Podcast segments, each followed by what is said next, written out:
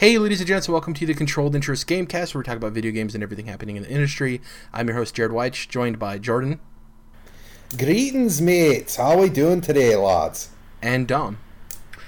Dark Souls is a masterpiece. Couldn't agree more. Episode 108, in terms of what we've been playing, I mentioned before the show, I haven't been playing anything really. My friend who's in the armed forces, it was his last week down before he heads back. So all my free time was pretty much spent just, hanging out, that kind of thing. I think the only thing I had a chance to play this week was some more Graveyard Keeper. I think it's like crack. Graveyard Keeper. Yeah, it's just the gameplay hook is so solid. You unlock like a new thing on the crafting table, learning how to do a different technology or like learn how to cremate bodies or do a bunch of different stuff. There's a lot of systems in that game, so I just get like buried in. And like I told you last week, Dom, it's one of those things like whenever you rest to regain stamina, I'm just like, I'll just do one more day, And little you end up spending an hour playing the game when you're only trying to hop in for a couple of minutes. It's pretty much all I played. In terms of anything else, been reading comics and... I guess the thing in terms of watching that's pretty big is I watched I started up Punisher finally. I finally got around to it. Really liking it. About 3 episodes in. Exactly what I expected. Having a good time with it. I really love John Bernthal. I like him in almost... I don't think there's been a movie that I've seen him in that I didn't like his performance. He was really good in Fury. Even though I wasn't a huge fan of Wolf of Wall Street, I loved him in that. Baby Driver. Yeah, Baby Driver, of course. Even Walking Dead, obviously. I just like him as an actor. So, that's pretty much it for me in terms of what I've taken in and entertained myself with. What about you guys? Yeah, Dark Souls, more and more. A whole lot more. But I talked about it a lot last week, so I'm approaching Platinum Territory. Just putting that out there. Dang, you are on PlayStation. Okay. Just... Wow. Are you already on New Game Plus, I assume? Yeah, I'm just about to. I'm wrapping up a few things, and then once you know where you're going in these games, they got to be a lot different. It's way faster. And easier, yep. Well, even just knowing, bosses, it's like the intimidation factor is no longer there after the first playthrough. Well, maybe the second playthrough. Yeah, you're probably not, having to repeat boss fights. You're probably not dying a lot. Very rarely. Yeah. And, by your second and third playthrough, if you're just going for, trophies or achievements, you can easily just call in, an NPC and also, some human help, and just make cake so you can just get through it to get to the points you need to get to. So, that's awesome to hear. Isn't there... I know in Dark Souls 3, you have to get to, New Game Plus 2 to get, the Ring of Life Plus 2 and, some items only spawn in, New Game Plus 2 and 3, right? I don't know if that's in 1, though. Plus, and plus. Yeah, so in 1, as part of one of these trophies, you have to get all rare weapons or whatever, including the boss soul weapons. So one of the bosses, Sif, the Great Wolf or whatever, you need his soul 3 times to make 3 different weapons for that trophy. So you have to play through the game 2.5 times to get that. Yeah. And the worst part of it is there's other weapons or there's other trophies around, upgrade this weapon to the max or whatever, and for that one you can actually spam it because you just have to upgrade it and then you get the trophy, so you can, even though the materials are finite per playthrough, you could just get the trophy and then shut the game off and then you're to reload it and go back. But with the rare weapons trophy, you have to have them all in your inventory simultaneously, so you can't do that. They thought ahead. It's fuckers. Well, maybe there's something they didn't think of, or they didn't think it. Yeah. I don't know. Who knows? But I can't wait to hear when you have... Do you think you're finally going to get it? Is it something you're just going to chip away at for a while? Yeah, I think it'll take another 2 weeks. Well, are you picking up Spider-Man at launch? I don't remember if you said you are. Yeah. Do you think you'll get it done before then, or do you think you're going to do it simultaneously, when you don't want to take a break from Spider-Man? I'm going to get it done before Spider-Man. That's my goal. It's your personal challenge. Nice. Mm-hmm. It's a bold strategy, Cod, and we'll see if it pays off. Is that it? Just Dark Souls? That's it, man. That's been it. I watched a lot of Clone Wars. Oh, nice. Fuck yeah. I didn't know you were still going with that. It's getting really good. I'm almost done with season 4. It's getting real good. Yeah, it's actually worth watching. With Clone Wars, does the movie happen before or after the series? It's like before. The second. Yeah. Okay. It leads like, in. It was actually supposed to be the first several episodes, and they just mushed it into a movie. Okay, cool. Jordan, you weren't with us last week, so let us know what you've been playing. Yeah, Dom, are you aware that they're bringing Clone Wars back? Oh, yeah, definitely. Yeah, you've heard, because I know you started watching before that, but... that announcement is what made me, push me like, oh, crap, I gotta get back into it. Yeah, finish it up before that new season. Finish the fight. Mm-hmm. So what I've been playing is quite a bit of Dead Cells on the Nintendo Switch gaming system. So yeah, it's very fucking difficult. It's not even that it's difficult. It's like, obviously it's a Souls-like type of deal, but the thing is that makes it very similar to those games is that once you understand the enemies' attack animations and their different styles, and you start to get a grip on the mechanics, then you start moving a lot quicker and feeling things out a lot better, and you just kind of get that rhythm and flow with the game.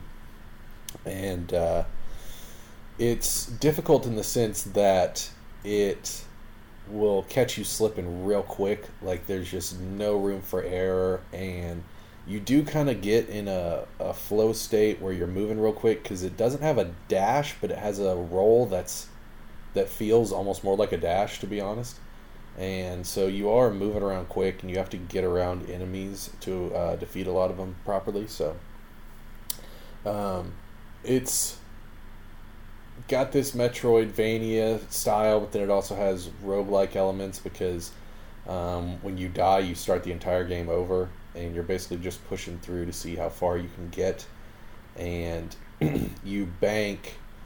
it's a little bit different. Like, you can bank your cells at the end of a level, which are essentially like, blood echoes or souls.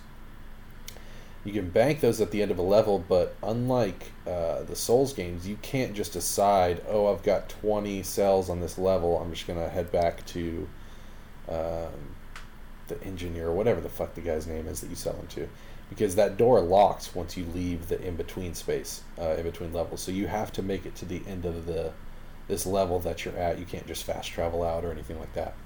And so, it's difficult in the sense that you're constantly on edge and trying not to die and trying to beef yourself up and give yourself the best power-ups and weapons you can to give yourself just enough edge to get to the next level, just so you can bank your cells. And eventually you're basically like building your character up over time so that it'll make it a lot easier to get through those first few levels, and you'll be able to basically get through the game in one fell swoop without dying.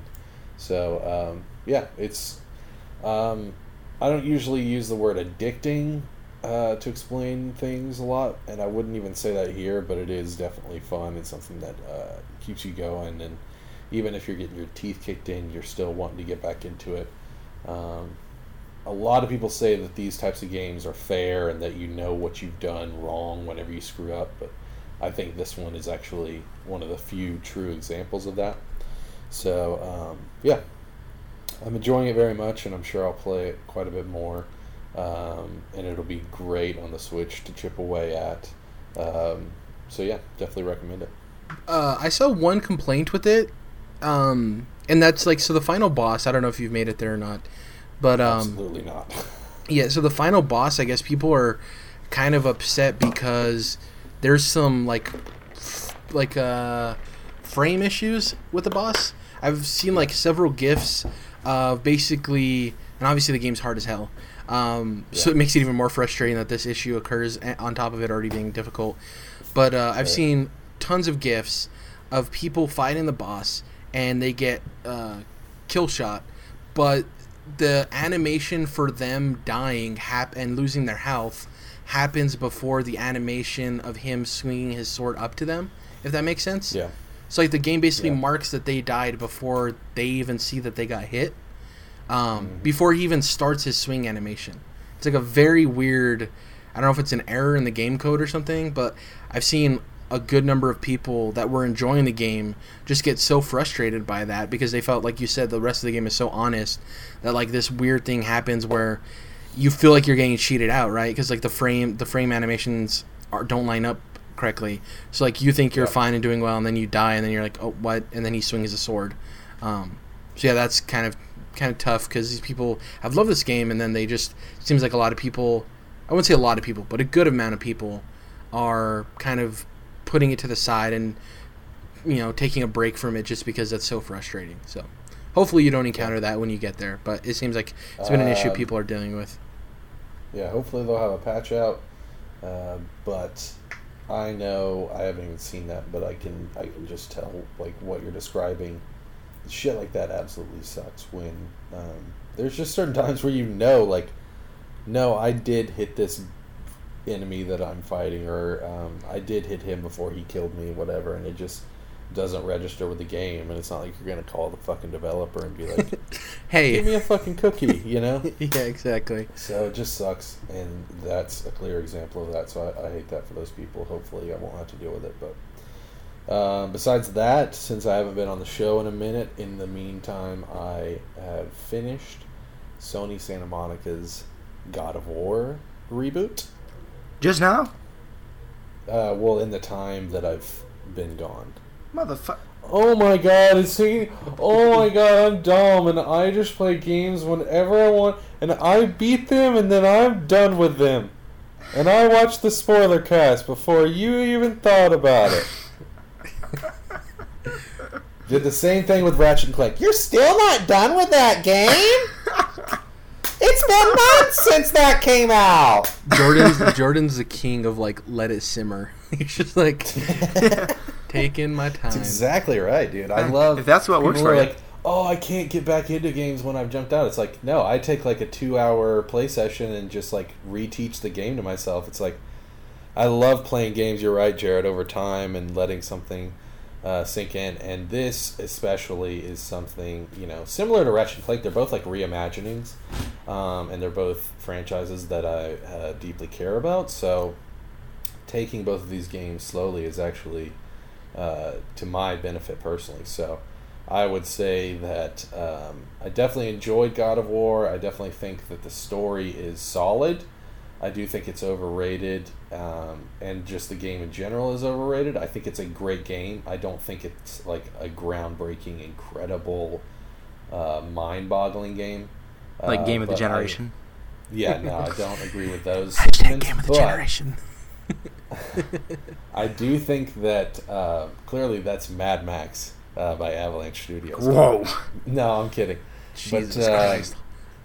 I do think that...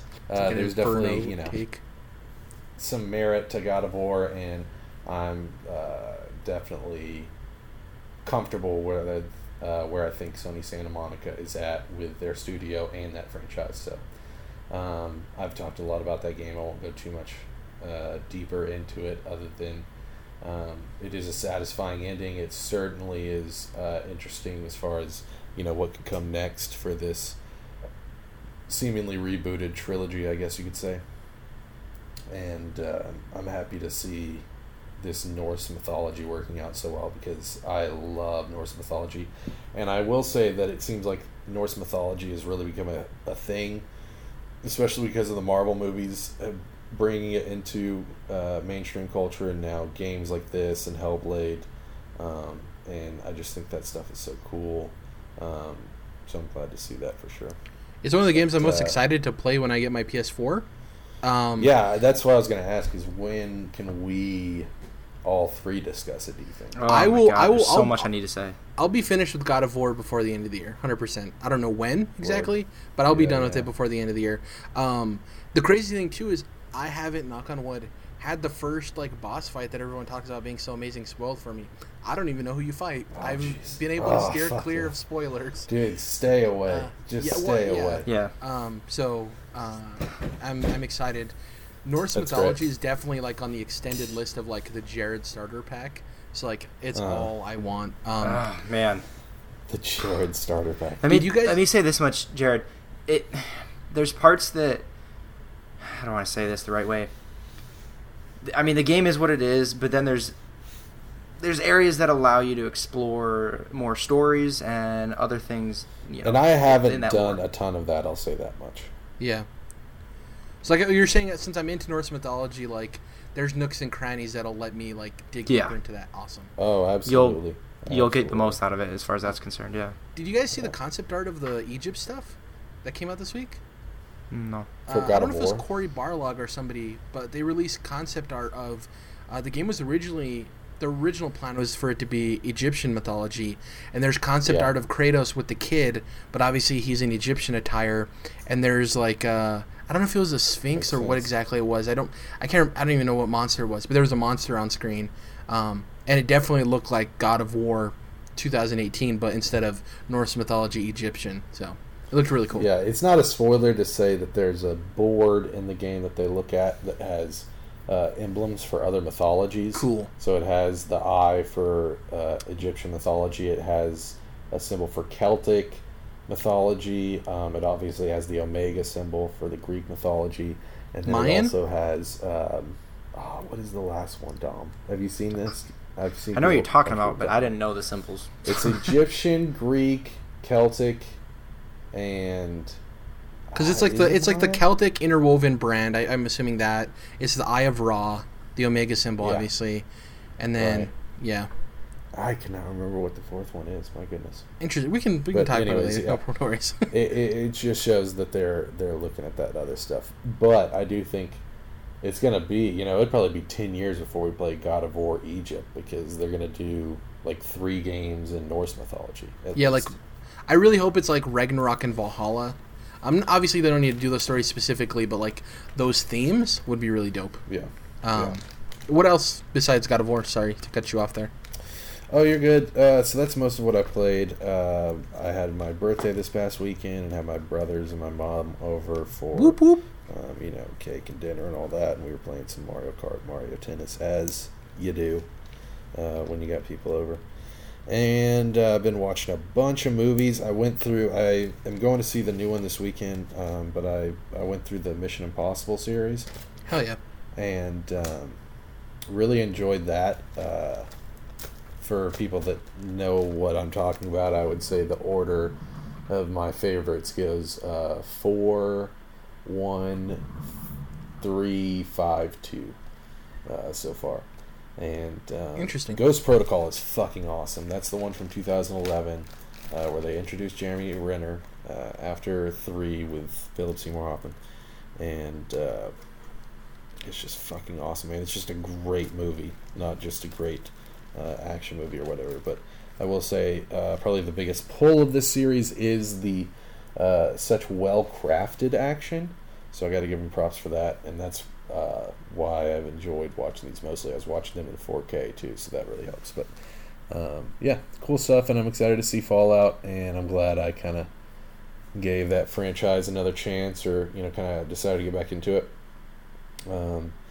Doing the same with the Ocean series, and I watched 11 and 12, and obviously 11's great. 12 I did not really like that much. It's kind of wacky, the stuff that they decided to do with it. But is 12 the new one with the girls? No, that's 8. So there's 11, 12, 13, gotcha. Now 8. Gotcha. Yeah, so I've got 2 more left. And then also going through the older Batman movies. So I hadn't seen Batman 1989 and hadn't seen Batman Returns. Oh, really? I watched Returns, so it's pretty interesting. Yeah, very different takes on these characters, very different. I would say the thing I like the most is Gotham City itself. Tim Burton's Gotham City is really, really fantastic. These movies have a huge influence on the animated series, which has a huge influence on Batman as we know it today. And that Gotham City that you see in those movies, I think, is where the Gotham that we know today comes from. So... really cool stuff there. Solid movies, I would say. Keaton is a solid Batman. I do think people are kidding themselves. It's really just nostalgia when they say he's better than like Bale or even Affleck. I think Affleck's a great Batman and Bruce Wayne. So, in BVS, in Justice League, it's, his characters are weird. It's hokey in Justice League. He doesn't even want to be there, unfortunately. It's weird. You know, who can say? But. You can see in Batman versus Superman, like Oh, he's a good fucking actor. He's a good fucking Batman and Bruce Wayne. So, anyways, yeah, watch a bunch of movies, you know. Of course, I've been reading comics. I am staying up on Marvel Fresh Start, and then also just caught up on the two current events, which is if Infinity Wars, which leads in from Infinity Countdown, has a lot to do with Guardians of the Galaxy, and is pretty cool. I'm definitely glad I've caught up on these two. The second one being Hunt for Wolverine, which obviously involves a lot of X-Men stuff. And they have one issue left to go of that, so I'm all caught up and waiting on that last issue. So it's cool because they're, you know, resurrecting Wolverine, which, you know, if you're going to be into comics, you just got to accept that, like, characters come back to life. And they make a lot of jokes in these series about, you know, Logan being resurrected. But, you know, it's just, unfortunately, there's shitty stuff in video games, there's shitty stuff in movies, and there's shitty stuff in comics, and that's one of them. It's just like, yeah, we'll kill off Captain America, but it won't be for too long. Don't worry about it, you know. So, yeah. What are you gonna do? But you know, I love comics, even though they've got some dumb shit about them. So, quick question: have you been reading both Avengers and Justice League? So I'm a little bit further back on DC Rebirth. I'm kind of like halfway through catching up on what I want to be caught up on there. So I'm like. Okay. Midway through the original Justice League series from Rebirth, and they just restarted it. But as far as Avengers goes, yes, and I'm really enjoying that. Issue 6 was cool this week, but 1 through 5 I think are really great, and 6 finishes up that arc. So I think it's a cool first arc, and I've really enjoyed the art especially. So what about him? Yeah, I was wondering. I like him both. I would say, I would consider myself more of a Marvel than DC guy. I like him both, obviously, a lot. But I'm actually enjoying Justice League a bit more. I really like what they're doing in that story. I don't want to spoil anything, obviously, so I'm not going to say really much anything. But it's in a very interesting place. So, like with Avengers, I think it's cool, but I'm not really like yearning for the next issue. Like when it comes, I'm like, cool, I'll read it. I'm having a great time. With Justice League, I'm like, when is this next issue coming out? Like, I just want to see what happens, you know? So, they have me on the hook there. I'm really interested. With the old Avengers, the stuff that they're doing with the Celestials, like the old school stuff, they're showing you, like, the very first Avengers from, like, 1,000,000 years ago that were dealing with the BC ones? Yeah. Yeah, and that shit is really fucking cool, and it looks like they're about to jump in with Ghost Rider on a mammoth next month. Or... they're not exactly... they're like every 3 weeks, I think, because they're doing like 18 Avengers a year. But I'm really enjoying that. And the Celestial stuff in modern times is cool, too. And also, I think if you're reading Infinity Wars and you're reading Avengers, you're seeing Loki, like, legitimately be a good guy because he's, like, without anyone watching, without him trying to get credit, he's, like, behind the scenes trying to save the fucking universe in this weird way. Yeah. And so that's really cool. And then reading Infinity Wars, another cool thing that I wanted to mention is that, like, the Infinity Stones, you know, if you're Thanos getting the Infinity Stones and filling up the gauntlet, you're only getting the stones for this reality. And there's a set of stones for every reality in the Marvel Universe. So, like, this Loki comes through our Loki's universe, and it's basically Thor as Loki being Thor, and he's got all these fucking Infinity Stones, and he's, you know, from a totally separate universe. So his Infinity Stones don't work for here. Our Loki. Yeah, it's just crazy, and it is like kind of comic book bullshit, but it's also cool at the same time. Some of that stuff is like a duality of being goofy and kind of stupid, but also being really fucking cool. Yeah. So, yeah. That's comic books in a nutshell, though, man. You'll have, like, Howard the Duck, but then you'll have some really awesome character arcs and stuff. Infinity Wars is really cool. My only issue when jumping into it was I wasn't familiar with the black guy who had one of the stones. I forgot his name. Turk? Yeah, just a character I've never been familiar with, so I didn't know who he was. Yeah. Going in, I was like, "Who's this?" I've been realizing a couple things about comics recently. Someone said something online that I was reading or watching, and they were like, "You're never going to know everything if you're trying to jump in. You're never going to know the whole story of the Marvel universe, the DC universe, and all the reboots and bullshit and stuff like that. Like, you just don't really need to know who he is. He's a minor character, and it's like, they'll kind of give you those info boxes of, like, give you a little star in the dialogue and say, see issue 6 of this series if you really want to know what's going on. But most of the time, the stuff that you're worried about the whole universe connecting on and you needing to know, you just don't. And they kind of just skim over a lot of that stuff. And the stuff that you need to know is in the book that you're reading. So yeah. I think that's an example of that. Yeah. I didn't have any issue with it. I was just like, I hopped in and I was like, cool, that person has a stone, that person has a stone, that person has a stone. Who's this? Man, who cares? And I think he's like one of Kingpin's old guys because he talks about getting beaten by Kingpin. Yeah, I'm like, oh, this is like... He's like a gray morality mob dude. Got it. Cool. Let's move forward. Yeah. You know, nothing crazy. Right. Yeah. Are we ready to hop into the news? News. Okay, so... I think Dom is. Nerds over here talking about comic books. Yeah. As he has... Oh, no, he doesn't have it behind him anymore. Remember where he used to shoot at? He had the Batman poster behind him? I think it was Batman. Yeah, Begins. Exactly. Yeah. Oh, you loved superheroes, Dom. The first news story. Supermassive announces horror anthology Dark Pictures. This comes by way of... place I saw it was Xbox's Gamescom live stream that they did. I forgot what it's Inside Xbox. And basically, Until Dawn developer Supermassive announced at Gamescom that their new horror anthology, The Dark Pictures, is going to be something they focus on now. They announced the first title for it, the first entry, Man of Medan, which releases in 2019 on PS4, Xbox One, and PC. So that's great. It's not exclusive anymore, so people on an Xbox can, check out Supermassive's games. This one takes place on like a sea vessel and has to do with... You guys have both seen it, right? The trailer? I have not, actually. Okay, so it's basically... and you can correct me, Dom, if I get anything wrong or I'm incorrectly explaining it. It's essentially this... Think Until Dawn, so it's a group of kids. They get on this old vessel, and they're diving for relics. And it's basically the whole point of it is that these relics could possibly be haunted.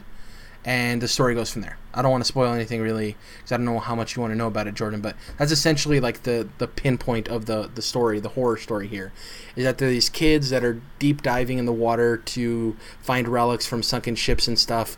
And they come to the realization that some of these things may be haunted or possessed or stuff like that. And that's kind of where the story kicks off. You left out that it's fucking awesome, and let's go Supermassive. Bring it on, yes. Yeah, it looks super interesting. They didn't really give any specificity in terms of game length, which I don't care about. If this is 3 hours, I'm fine. If this is 8 hours, I'm fine. If it's somewhere in between, I'm fine. I don't really care. I just want to play it. It looks really interesting. I'll pipe in there really quick. I mean, it's implied that, right, this is an anthology. Yeah. I mean, it's kind of implied, like, each one might be a little smaller than one full game, which... I think is a better thing, because to be honest, Until Dawn actually kind of dragged along at the end a little bit. It could have been a little shorter, I think. Yeah, timed up a little bit. Yeah. Yeah. So if these are just a bit shorter, and they can make more of them, within a smaller amount of time, then hell yeah. Well, the fact that it's an anthology, you could have one that's 4 hours and one that's 3 hours or one that's 7 hours. Like, they're not tied to it. Depending on the story they want to tell, they can make it that length, right? So that's good, too. People have been wanting an Until Dawn 2 because everyone loved that game. This is cool. I think with horror, I think sequels tend to have a lot of trouble in them because you've already seen what that franchise has to offer, so it's hard to come back and scare people even more and, like, up the ante, right? So an anthology kind of works for them where they don't have to revisit that location or that type of monster or those characters. With horror, they can just go and pick a story they want to do. And I was telling you guys before we started recording that they said they have already 39 either like subgenres in horror or like ideas or plot lines or themes that they already have that they want to tackle. And after this one releases in 2019, they want to try to hit 2 a year, which is really cool. I'm really interested to see what the price point is for Man of Medan. I would assume it's probably going to be $40. Obviously, we're very early. $40? I think so, yeah. I think with this anthology series... For one of these episodes? Yeah. Well, it's not episodes. It's a game. I'm thinking like 20-ish. No. These are full-fledged games. That's how big it is. Yeah, I don't think this is... That's one Telltale season. It's $20. Yeah, but Until Dawn wasn't $20. But you really think Man of Medan is going to be, like, almost as long as Until Dawn? Like, 6 hours? I think half of that, yeah. It feels like it. the trailer kind of feels like it's about going to be about that size. Yeah. Yeah. And I'm going to bet it's between $20 and $30. I say 40 at the very least. The other thing is, at least with Until Dawn, and by the looks of this one from the trailer, it's way higher production, value than a Telltale game that gets cranked out. Well, for sure. I'm just saying, like a Telltale season and a single anthology from Supermassive sounds like comparable. But I forgot a huge detail. Man of Medan stars our boy from Quantum Break, Jordan. Forgot the actor's name. Sean Ashmore? Yeah, he's the lead in this. Nice. Yeah. Mr. Iceman. So it seems like they're going to tackle that too, where Until Dawn had Hayden Panettiere and Rami Malek, right? Am I right about that? Yeah, they're clearly they're clearly into this. Having at least one actor people know, yeah. So it's really interesting. Hopefully it pans out. I can't wait to play it. I think we all can't wait to play it. I just want to mention Until Dawn 2 real quick. I think that's still got to be a thing. People have been wondering about that forever. And I hope we're not, like, in a Bloodborne 2 situation like this in a couple of years, but I definitely think that that's an early PS5 title. Yeah, it's got to be. I think that's within a year of launch for PS5. Yeah, well, if they're hitting 2 titles a year, right? They have multiple different teams working on them. I could see as they're handing off back and forth which one gets released. The one that got released, part of that team's working on Until Dawn 2 probably. Like, they're working back and forth on these anthology series, but they also have, like, a team working on Until Dawn 2. It's such a quantifiable property in terms of revenue that they'd be dumb to do that. It also depends. Until Dawn's an exclusive property, right? Sony published that. So I think Sony owns that. Yeah, so it's on Sony, I think, to figure out if they want to do a sequel, which they probably do, because like we said, this anthology series is going to be multi-platform, so we'll see what happens there. Sony's had them back for 2 exclusive PSVR games that tie into Until Dawn, so they got to want them to do a second game. Sony might want that, but I don't know if Supermassive necessarily wants to work on exclusives anymore, or if they want to focus on the multi-platform stuff, Because they did PlayLink stuff too, right? Which is exclusive. But, and that's all contracts. What I'm saying is, after they finish that contract stuff with Sony of exclusive titles, I don't know if they want to go back to that or if they don't. I'm not saying it's a bad thing, like Sony treated them bad. I'm just saying I don't know from a developer standpoint if they just want to be like, let's just work on multi-plat stuff for a while and we'll worry about exclusive stuff later, And then it's on Sony to be like, well, we want Until Dawn 2 made. Do we wait for Supermassive? Until Dude 2. Until Dude 2. The Dudening. The second story. No new Assassin's Creed game in 2019. This is via GameSpot.com by Timur Hussein. In an interview at Gamescom 2018, Ubisoft CEO Yves Guillemot stated that there will not be an Assassin's Creed game in 2019. He stated the only reason there are Assassin's Creed games releasing in back-to-back years is because Origins and Odyssey were being developed at the same time by different teams. He said to look for DLC next year for Odyssey, but there will not be a Assassin's Creed game. Because he said it kind of cheekily. He said there will not be a proper Assassin's Creed game next year. And then the interviewer was like, so like a spin-off or a remaster or what are you talking about? He's like, oh no, like we're not releasing any Assassin's Creed game. We're just putting out DLC for Odyssey. Yeah, they always have Assassin's Creed games. Like they had the Rogue remaster. They had the Ezio remaster. Like they can't help themselves. Just, just quit acting like you're so fucking... careful and just choosy with this series. Like, we'll just... I guess we'll take a year off or so. Yeah, but you're going to release Rogue HD or whatever, Rogue on current consoles. So I think the thing we get next year is Ezio Collection on Switch. I think that'll be their Assassin's Creed release next year. Oh, shit. Yeah. Because those games are old enough that I think that can be ported to Switch. You know what I mean? They're like OG Assassin's Creed games. Lovely. Yeah, so this is interesting. We were talking before the show again, Jordan, that this is going to be... I don't know if I'm a fan of this cadence, but it'd be interesting to see, Odyssey and Origins were obviously developed on the same version of that engine, right, that they use for Assassin's Creed. Odyssey has slightly more improvements and different mechanics solely because it's been in the oven longer, even though they both started around the same time, according to Guillemot. Now that they take a year off in 2019, it's going to be interesting to see if 2020 we get... a game, and then 2021 we get that game, but better mechanics or improvements or stuff like that. If it's going to be a 2 and then a skip, and then 2 and then a skip, if that's the cadence they go for, or if it is every other year. It's just, you know, the skip a year came out of nowhere where they did have two teams in development because they're used to releasing one every year. So it's going to be weird and interesting. And these years could definitely benefit them. Take a couple years off.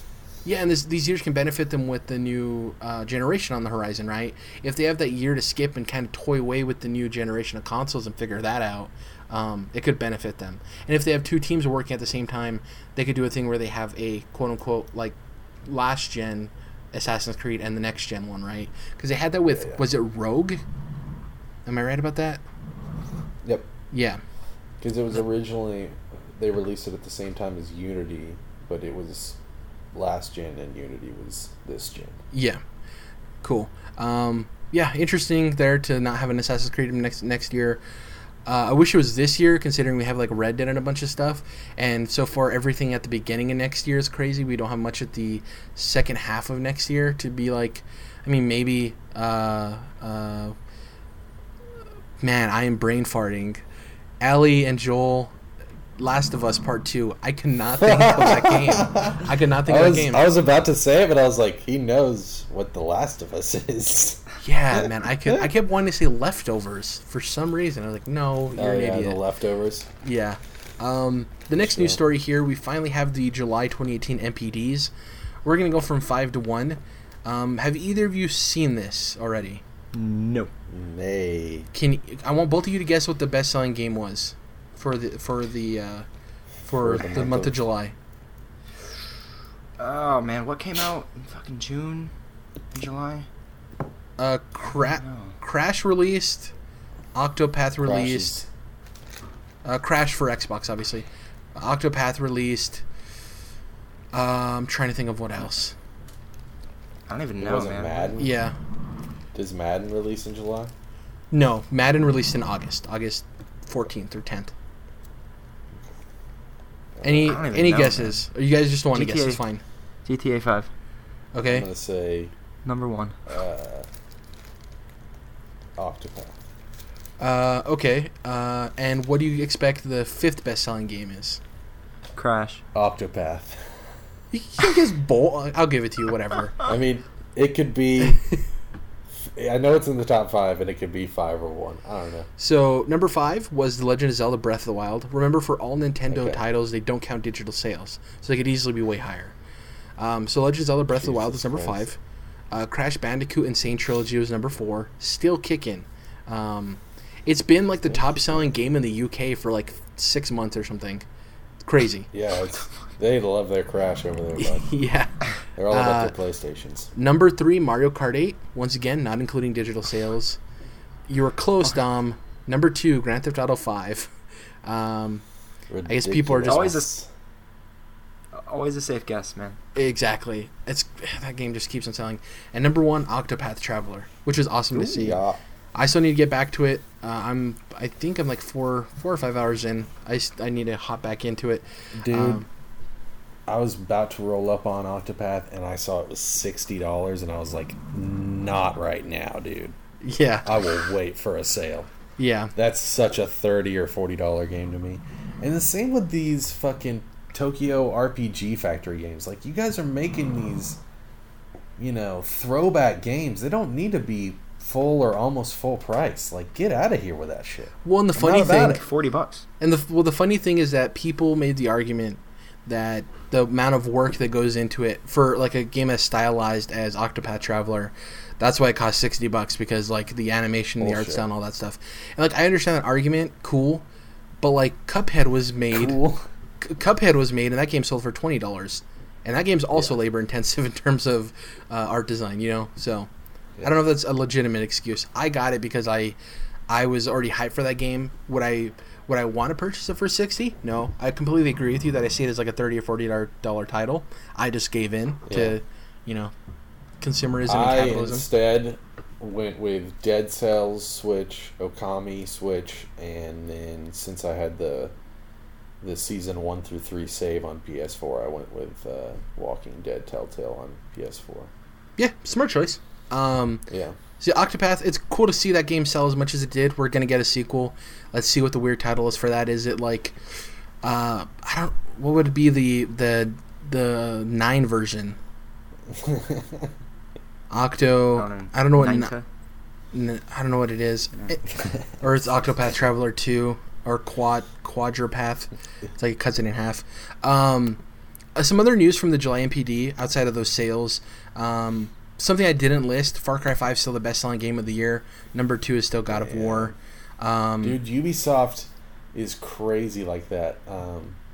They had whenever Ghost Recon was that 2016 or was Wildlands. No, Division. So it was Division 2016, Wildlands 2017, and then now Far Cry 5. But shooters. For Honor for a while, right? It was like they have the best-selling games for a long time throughout every year, whether it be Far Cry 5 or Ghost Recon, and then Siege with its comeback. Obviously, Division's very popular. So it's because they all hit early in the year, right? When there's not much else that's multi-platform. So. Well, and they're all shooters, which caters to a massive audience. Yeah. The other things I wanted to get to, the interesting information, was that Nintendo was July's best-selling hardware platform in both dollar sales and units. This is really interesting because usually, for the past couple of months, Nintendo's dominated in units sold, but Sony's been the one that's taken the dollar amount, right? Because obviously a PlayStation costs more than a Switch, for the most part, here or there. But they actually won in both dollars and units sold. And then they went on to say Microsoft and Sony are both doing fine. Xbox One hardware sales are trending up. In terms of dollar sales, the Xbox One platform grew by 50% year over year. In July, year to date, it's more than 60%. So what that shows with them not talking about Sony's numbers is Sony did sell well, but they're not up year over year, which makes sense considering it's a console that sold over 80 million units. You know what I mean? You're going to have years where it didn't sell as well as the year before just because people have already bought it. You know what I mean? It's kind of how that works. That's pretty much it for July MPD. The only other interesting information is that Grand Theft Auto 5 is in the top 5 for games sold this year and for the last 12 months. So just keeps on ticking. Ugh, it's crazy. Damn. Yeah, it's insane. I want to see a month... because it's going to happen eventually, maybe like next February or so, where GTA 5 sells more than Red Dead, you know, on the MPD. Oh, yeah. Here's the thing. People don't realize there's going to be a month sometime, probably around launch time of the next consoles, where the top 10 MPD contains both Grand Theft Auto 5 and Grand Theft Auto 6, and maybe even Red Dead at the same time. Red Dead 2? Yeah. God. Ugh. It's going to be crazy. So hold your butts, kids. Hold your buns. Hold on to your butts. Some quickie news real quick. We got some release dates. They announced a Dark Souls trilogy that's coming out the same day as the Switch version comes out, which is October 19th. It's going to be on PS4 and Xbox One. It's going to cost $80. And the physical edition is going to be limited. It's a really beautiful still case with a bonfire on it. So if you're into those physical versions, definitely get on those pre-orders because they're in limited quantity and they're going to go fast. Dom's pre-ordering like 6 of them, so you got to beat into it. Praise the sun. Yeah. DMC5 got a release date of March 8th. And Sekiro Shadows Die Twice also got a release date in March of 2019. Oh, man, that shit looks good too. Which is March 22nd. I hope it is. I hope so. And then this one kind of got swept under the rug because it's not one of these like big AAA titles, but Mutant Year Zero Road to Eden, which is the tactics game that involves like a girl who can turn into stone, Howard the Duck, and like a talking pig. Mutant Year Zero Road to Eden, Path of Exile, Redemption, Cave of Vengeance. Yeah, it's too long of a name. Cave of Vengeance. It's releasing December 4th, which is the same release date as Super Smash Bros. Ultimate. I'm interested in this game. This is definitely a sale game for me, but I am interested in it. I love anthropomorphic animals, and I love the humor in this game. Like during one of the teaser trailers, the anthropomorphic pig finds like a can of Spam, and he just looks over to the human girl and just like shakes his head. He's just like, I can't believe you guys were eating us. You know, so. Jared's all about that red wall. Exactly. Anthropomorphic animals, number one. It's also on the list, right next to Norse mythology on the Jared starter pack. You know what I'm thinking then? It's animals back in the days of Norse mythology being anthropomorphized. Give me a statue, $200 collector's edition, I'm in, 100%. What those release dates real quick. So wait, real quick, Jared, have you been reading Thor from Marvel? No, it's something. It's one of the fresh starts that I haven't even read issue 1 for, but it's I have it downloaded. I just haven't gotten to it yet. So it's fucking gorgeous. The art looks like it's made out of lava. Yeah, if that makes any sense. Ooh. It's gorgeous. But there's a Thor has a talking dog called Thori, and you know it's back there in them Norse mythological days. So it's right up your alley. You got what you want.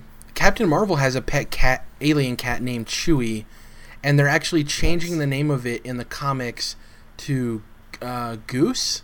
Is that the nickname from Top Gun? Is it Goose? Yeah. So people think they're doing that because, like, obviously she's a pilot, which would be a really cool thing to see in the Captain Marvel movie too, of her having that pet cat and it's named Goose. But with these, you don't think it's because Chewie sounds like a ethnic type deal? Well, Chewie is named after Chewbacca. That's why they originally did it. I thought it was like a Mexican thing. They're like, yeah, we can't have that anymore. We got to get this a new name. This fucking cat. Yeah, they wanted to name it her. The cat was named Chewie after Chewbacca, but I think they're changing it because Spider-Man already kind of does the Star Wars references, and on top of that, they probably want that character to be, you know, known as a pilot first. So like naming it Goose is like, the movie takes place in the '90s, which is 10 years after Top Gun. You know what I mean? It kind of makes sense. It's weird how they make them. They like can kind of conform a lot of the comics to fit with the MCU just because of how popular it is. Yeah, it's weird. But it could be selling more comics, which is great because that means they'll continue. Oh, for sure. Have you heard the going on a tangent real quick? Have you guys heard? Maybe not Dom. Jordan, have you heard the theory that Uncle Ben was like a movie aficionado, and that's why like Peter Parker in the MCU is like super into old movies because Uncle Ben used to like watch movies with him, and that was their thing. And now he lives through the cinema, and he's coming back to life in Spider-Man Far From Home. Yeah. Real quick, before we get to the last story, the thing I wanted to mention is with these new release dates, I'm going to read to you guys the beginning of next year, okay? It's pretty ridiculous. January 25th, Resident Evil 2 Remake. January 29th. Man, that shit looks good, too. Yeah. January 29th, Kingdom Hearts 3. February 12th, Trials Rising. Finally got a release date. That's a huge one for me. I love the Trials games. Oh, yeah. Especially that's on Switch, too. It's going to be huge. I think people are really baby. February 22nd, Days Gone. February 22nd, Anthem. Ooh. February 22nd, Metro Exodus. Yeah. February 2019, Crackdown 3. March 8th, Devil May Cry 5. March 15th, The Division 2. March 21st, The Sinking City, which is that H.P. Lovecraftian... No. You're thinking of SOS. This is the... Yeah. This is like the... Kind of like Vampire, but more H.P. Lovecraftian. It's by the Sherlock Exactly. Holmes guys. Yeah. So it's not a huge title, but still it's a title people are interested in. And then March 22nd, Sekiro Shadows Die Twice. And a bunch of those are going to move. Maybe I think somebody will be smart and go to July where it's dead always. Sekiro could. I think Sekiro stays. For me, I think the most likely ones... I think the ones in February are the ones that can move. I think Crackdown 3 is staying there. I think Microsoft, there's been news reports that like they don't want it to move at all. I think Crackdown is staying February no matter what. Days Gone could get delayed. Anthem can get delayed. Metro Exodus can make a smart move. I think those three are the ones that can like move out of the way. They've got a decision to make with Days Gone. I know they've delayed it, but my God, it's going to get slaughtered. Yeah, I forgot all about it, man. What's going on? Like, it's just no one talks about it. Just like it's there, it's coming out. It's going to come out. I got to get it out far enough before Last of Us 2. If it's going to come out, and instead of like finally Sony released an okay. First party game or mediocre first party game. But it won't even be that. I feel like it's just going to come out and no one's going to say much of anything. I think it's going to be Sunset Overdrive, which Sunset Overdrive is like a good game, but like people forgot about it. It's not going to be as good. As no. I'm not saying quality wise. I'm saying people forgetting about it, Jordan. I'm not saying not soil the good game of Sunset Overdrive, which is a perfect precursor to Spider-Man. Nice Jack and Dexter reference. Thank y'all. Yeah. There we go. Yeah, it's, I mean, even, I know it's a month afterwards, but, like, I think even Resident Evil 2 Remake is competition for Days Gone of, like, people are into zombies. I know that's the same type of game, but, like, that game looks great. Word of mouth on Resident Evil 2 Remake is going to be huge for a lot of the games media, you know what I mean? So, yeah. I really think that no matter if Days Gone is good or bad, if it doesn't move, it's going to get buried. Even if it does move, it might get buried. I think PSX and the Game Awards are going to be a huge indication of where this game sits. I think PSX could be the point where we hear if it's delayed or not. If they come out with another trailer at Game Awards, I think it definitely hits February 22nd. If they talk about it at PSX but don't really mention much, and then we don't see it at Game Awards, I think it could get delayed. Even in January, they can make an announcement. Because I don't, like you said, Dom, I don't think this is a game that Sony's, like, fully behind necessarily, so I think they're fine with, like, pushing it, even if it's a month out, you know? We'll see. I don't know. Beginning of the year is crazy. I'm just glad Sekiro finally has a release date. They're heavy on Spider-Man right now. They were heavy on God of War. I think probably after Spider-Man comes out...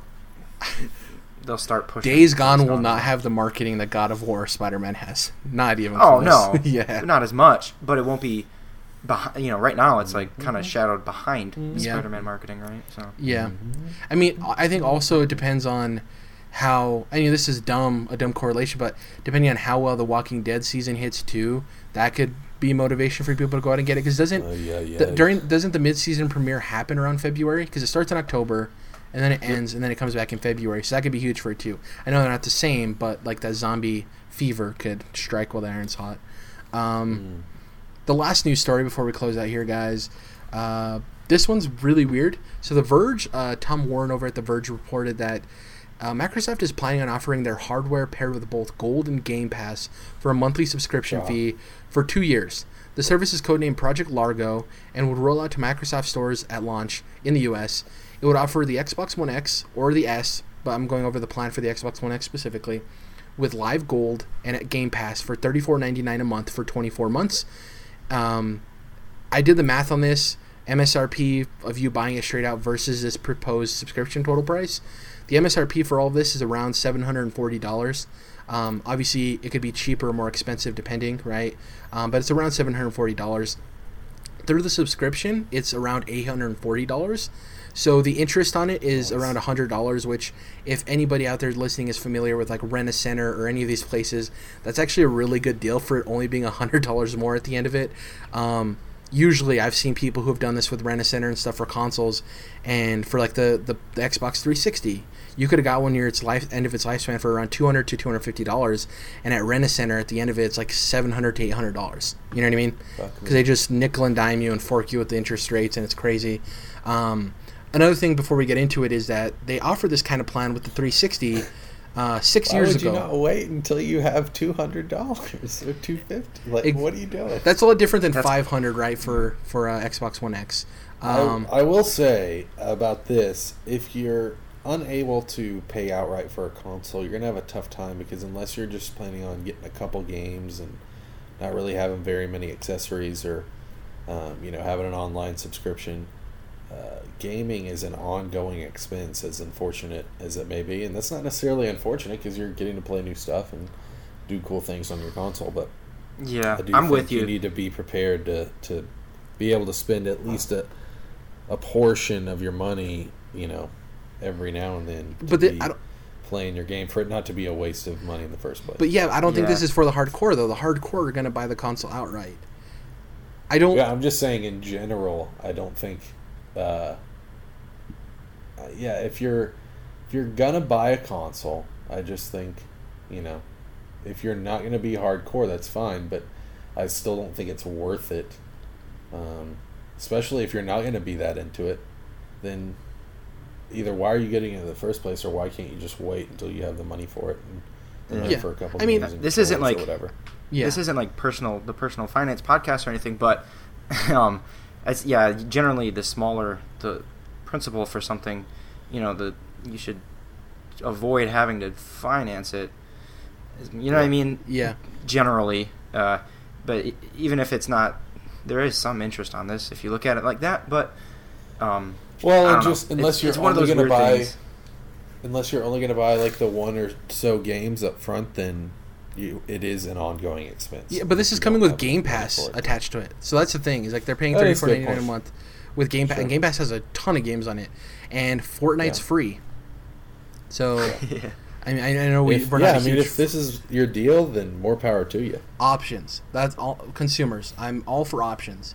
If you're the type of person that wants to buy the console outright, if you're the type of person, but the thing is too, we're not talking about the rate. There is going to be a plan for the Xbox One S. This plan specifically, the $34.99 is for the X. You know, I just think I'm cool with options. I think if you give your consumers more options to be able to purchase your product, that's good for Microsoft, because. We can sit here and logically say why buying it outright is better to some people, paying $34.99 a month is just more viable to them, and they think it makes more sense than paying $500 for a console. No matter if they continue to buy games afterwards, it's just a weird thing with the way people's brains work. You know what I mean? For some people, it just makes more sense for them to do this. And this isn't coming out of left field. Microsoft did the same thing about 6 years ago with the 360.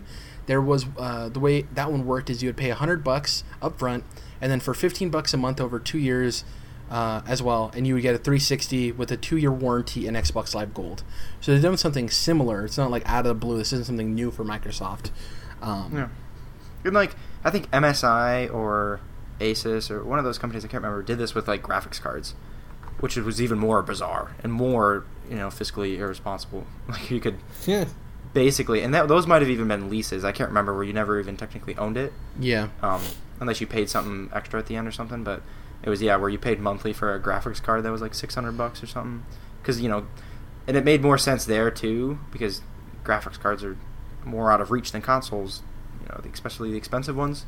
But so yeah, this isn't a new thing by any means. It's, not even the expensive ones. Like once the Bitcoin and currency came up, and there was a flood of the used market for graphics cards, like even like baseline graphics cards were hiking up in price like $600 to $700. Yeah, which is crazy, because like the PC I use now, it's a very, very good editing PC and gaming PC. That graphics card would cost almost as much as my PC build did now. You know what I mean? The way the prices spiked. So.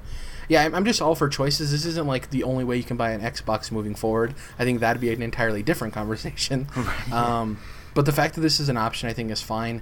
I think the more revenue streams you can pull in, the more options you give people, the better. The more interesting part of this story is there was a thing attached that we were expected to see a $150 accessory at the Inside Xbox for Gamescom. Everyone's like, oh, it's the Elite controller, it's a second Elite controller, it's Elite 2, it's Elite 2.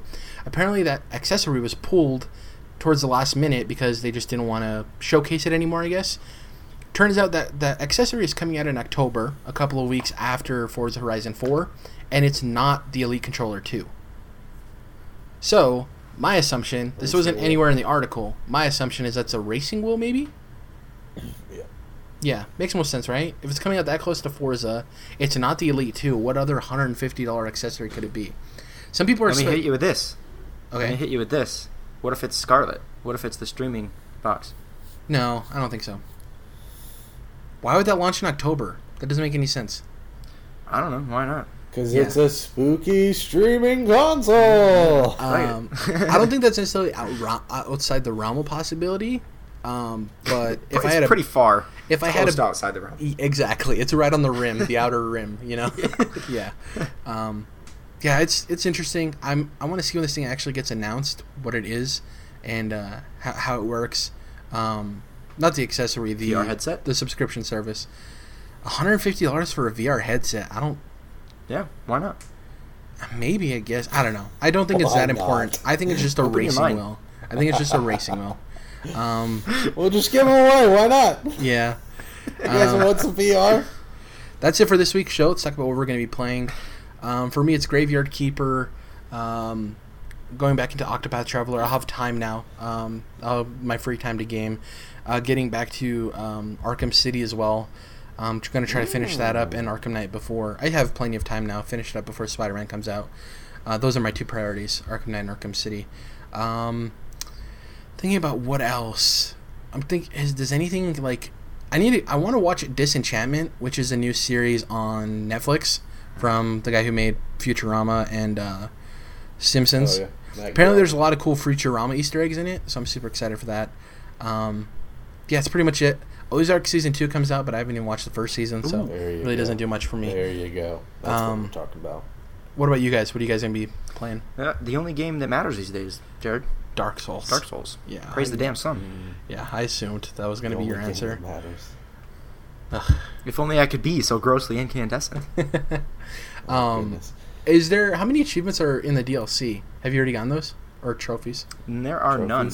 Oh, cool. Makes it way easier for me. I mean... Yeah, I don't... You know what? That's a weird thing because, I've gone through the trophy list. Nothing from the DLC. But...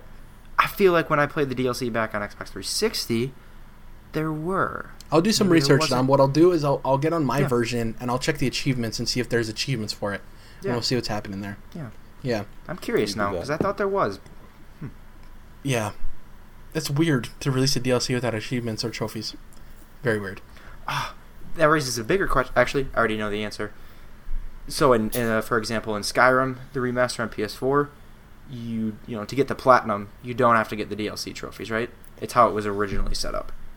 So, just if that were the case, doesn't appear to be the case in Dark Souls, at least on PS4, where there's DLC trophies. But I would assume, I don't know if that's the precedent for all games though.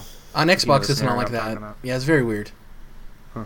Yeah, on Xbox, it's all the achievements, even the DLC achievements. Oh, I meant like, well, in the Skyrim case, like. It's different because on PlayStation there's a separate platinum trophy. So like, I got you. You see where I'm going? I got you. Yeah.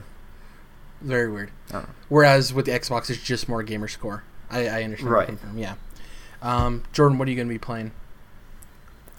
So I gotta say, as we're in the zone, man. I'm feeling the burn for Spider-Man more and more each day. And you should get that checked out. Now, just kidding.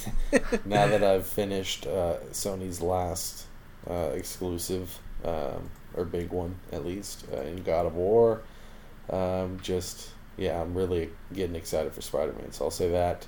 But I'm sure I'll play more Dead Cells. I was also jumping. It was making me feel like jumping into Hollow Knight, so I did that. I'll probably do that some more. I need to get to episode 1 of Walking Dead season 4, Telltale. Same. I have it bought and downloaded. Haven't gotten to it yet. Good call. Yeah, I'm going to be playing that this week. Yeah. Yeah. And then, who